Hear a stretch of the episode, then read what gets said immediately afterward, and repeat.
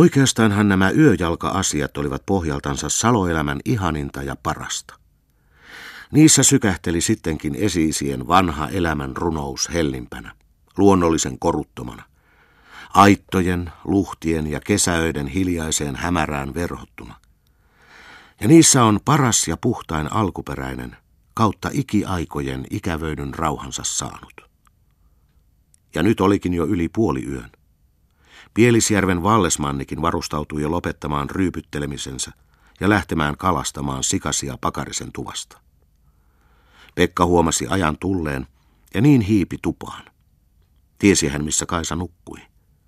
Kopeloimalla löysi hän tämän makuusian rahtilaisia varten laitetulta puuvuoteelta, kopeloi Kaisan kasvoja ja kuiskasi.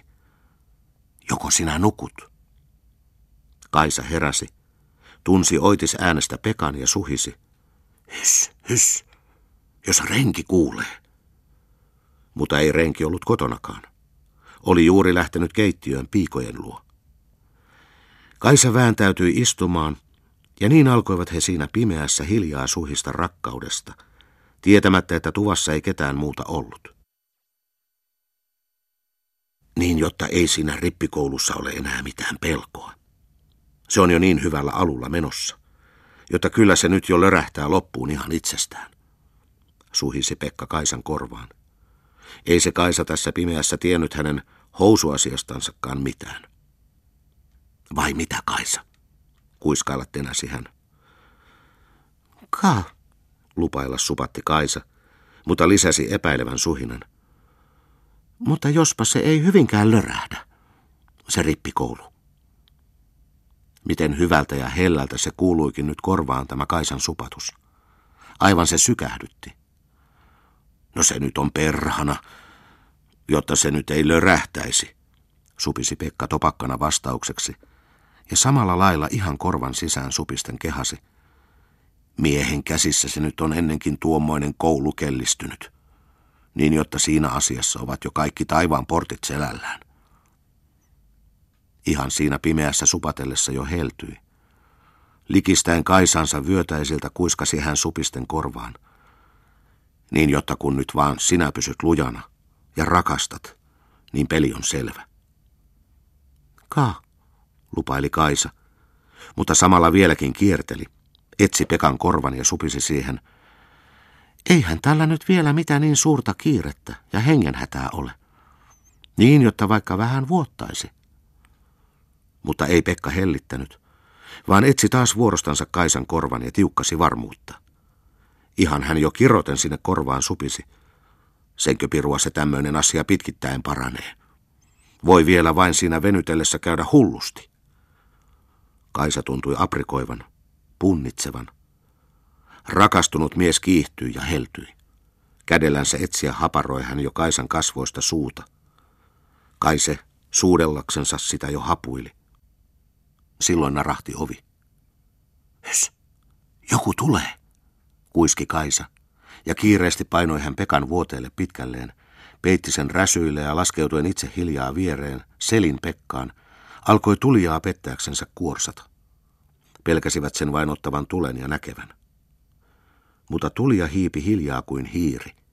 Nyt se jo kopeloi vuodetta, löysi Kaisan käsiinsä ja kuiskasi. Kaisa, Sinäkö se olet? Mustasukkaisuus leimahti silloin Kaisan selän taa kätketyssä Pekassa. Perhana leskinen, kirosi hän ja uhkasi. Elää tule kuule toisen omaa tahi, tässä nousee nyt iso metakka ja mökä.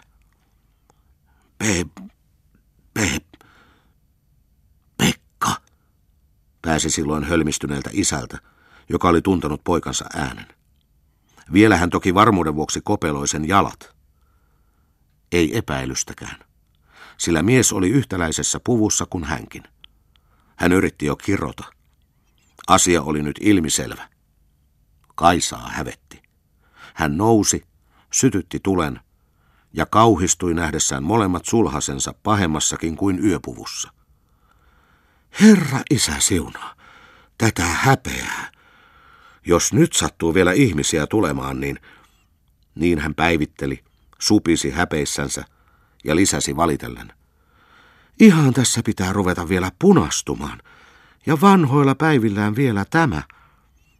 Mutta isä ja poika istuivat jo syleksien synkkinä. Pukuasiakin oli nyt jo ihan kokonaan haihtunut miesten päästä, sillä nyt he huomasivat olevansa kilpakosioita.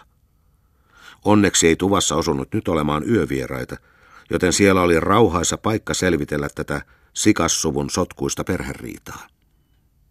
Oli siinä jo hyvä tovi istuttu ääneti. Ukko Sikanen imeksi, kumarassansa synkkänä istuen piippunysää, ja niin teki jo poikakin. Kaa, alkoi vihdoin poika, jatkaen kuin yksin puhuja. Muuten tässä vain poikkesin Kaisan luo, kun ei ollut mihin muuallekaan mennä. Ukko vaikeni ja synkkeni. Istuttiin. Kaisa huokaili.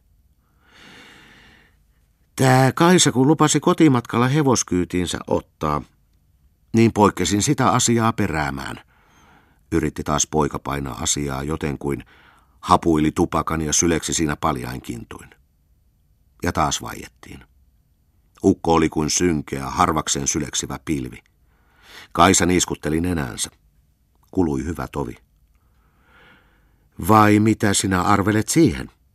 Kysäistä tokasi poika sopivan sylkäisyn. Ei vieläkään ääntä ukosta. Kuului vain sirkan ääni ja vuorotteleva vihainen syleksimisruokkailu. Mutta vihdoinkin laukesi ukko. Yhtäkkiä sä näet miltei ärjäsi tiukasti. Elä sinä poika kuule, vänkkää. Varsinkin se viime sana tuli tiukasti. Ja taas uusi, synkeä äänettömyys. Herra isä kuitenkin, siunaili Kaisa. Nyt jatkoi taas ukko. Sillä sinä tiedä, jotta minä olen asiassa tiukka mies. Tiukasti hän sen sanoikin. Hänessä oli nyt ukkosta ja ukkosikasta. Taas vaiettiin.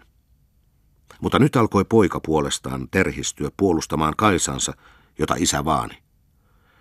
Tiukka mies, äänteli hän jo siinä isän sanalle ynseillen. Imasi savut ja lisäsi. Seinkö paholaisen tiukkuutta tässä tarvitaan? Selvässä asiassa. Niin alkoi sukeutua riita morsiamesta. Paljaat sääret vain paistoivat. Vaiettiin, sillä ukko kokosi sanoja. Nyt hän löysi ne ja ärjäsi aivan karjaisemalla. Minä kuule olen tiukka ja ankara mies. Hän karjasi sen kuin peto. Imeksi sitten taas synkeänä piippuansa ja vaikeni. Ja Riita valmistui. Pojan luonto nousi. Nyt Pekka jo ilmoitti. Vaikka nyt oisit kuin ankara, niin en sitä nyt minäkään ensimmäistä pyytä pakoon lähde, jos kerran niikseen tulee. Siinä oli jo ihan uhittelua. Kaisa oli kuin tulisilla hiilillä. Ukko julmistui. Yhtäkkiä hän taas tovin vaiettua ärjäsi. Niin, jotta sinä, poika, elää vänkkää. Minkäs teet vaikka vänkkään, uhitteli poika. Elää vänkkää kuule, karjasi silloin ukko niin, että tuvan seinät soivat, ja hieman siitä taas asiaan toinuttuansa uhkaili, sillä sinä tiedä se, jotta sinä olet minulle ainoastaan äpärä poika, niin jotta minä voin ottaa sinulta perinnön pois. Elä per... Otan kyllä, keskeytti ukon karjaisu, ja nyt oli tappelu jo nousemassa. Poikahan piti näet tiukasti kiinni Kaisastansa.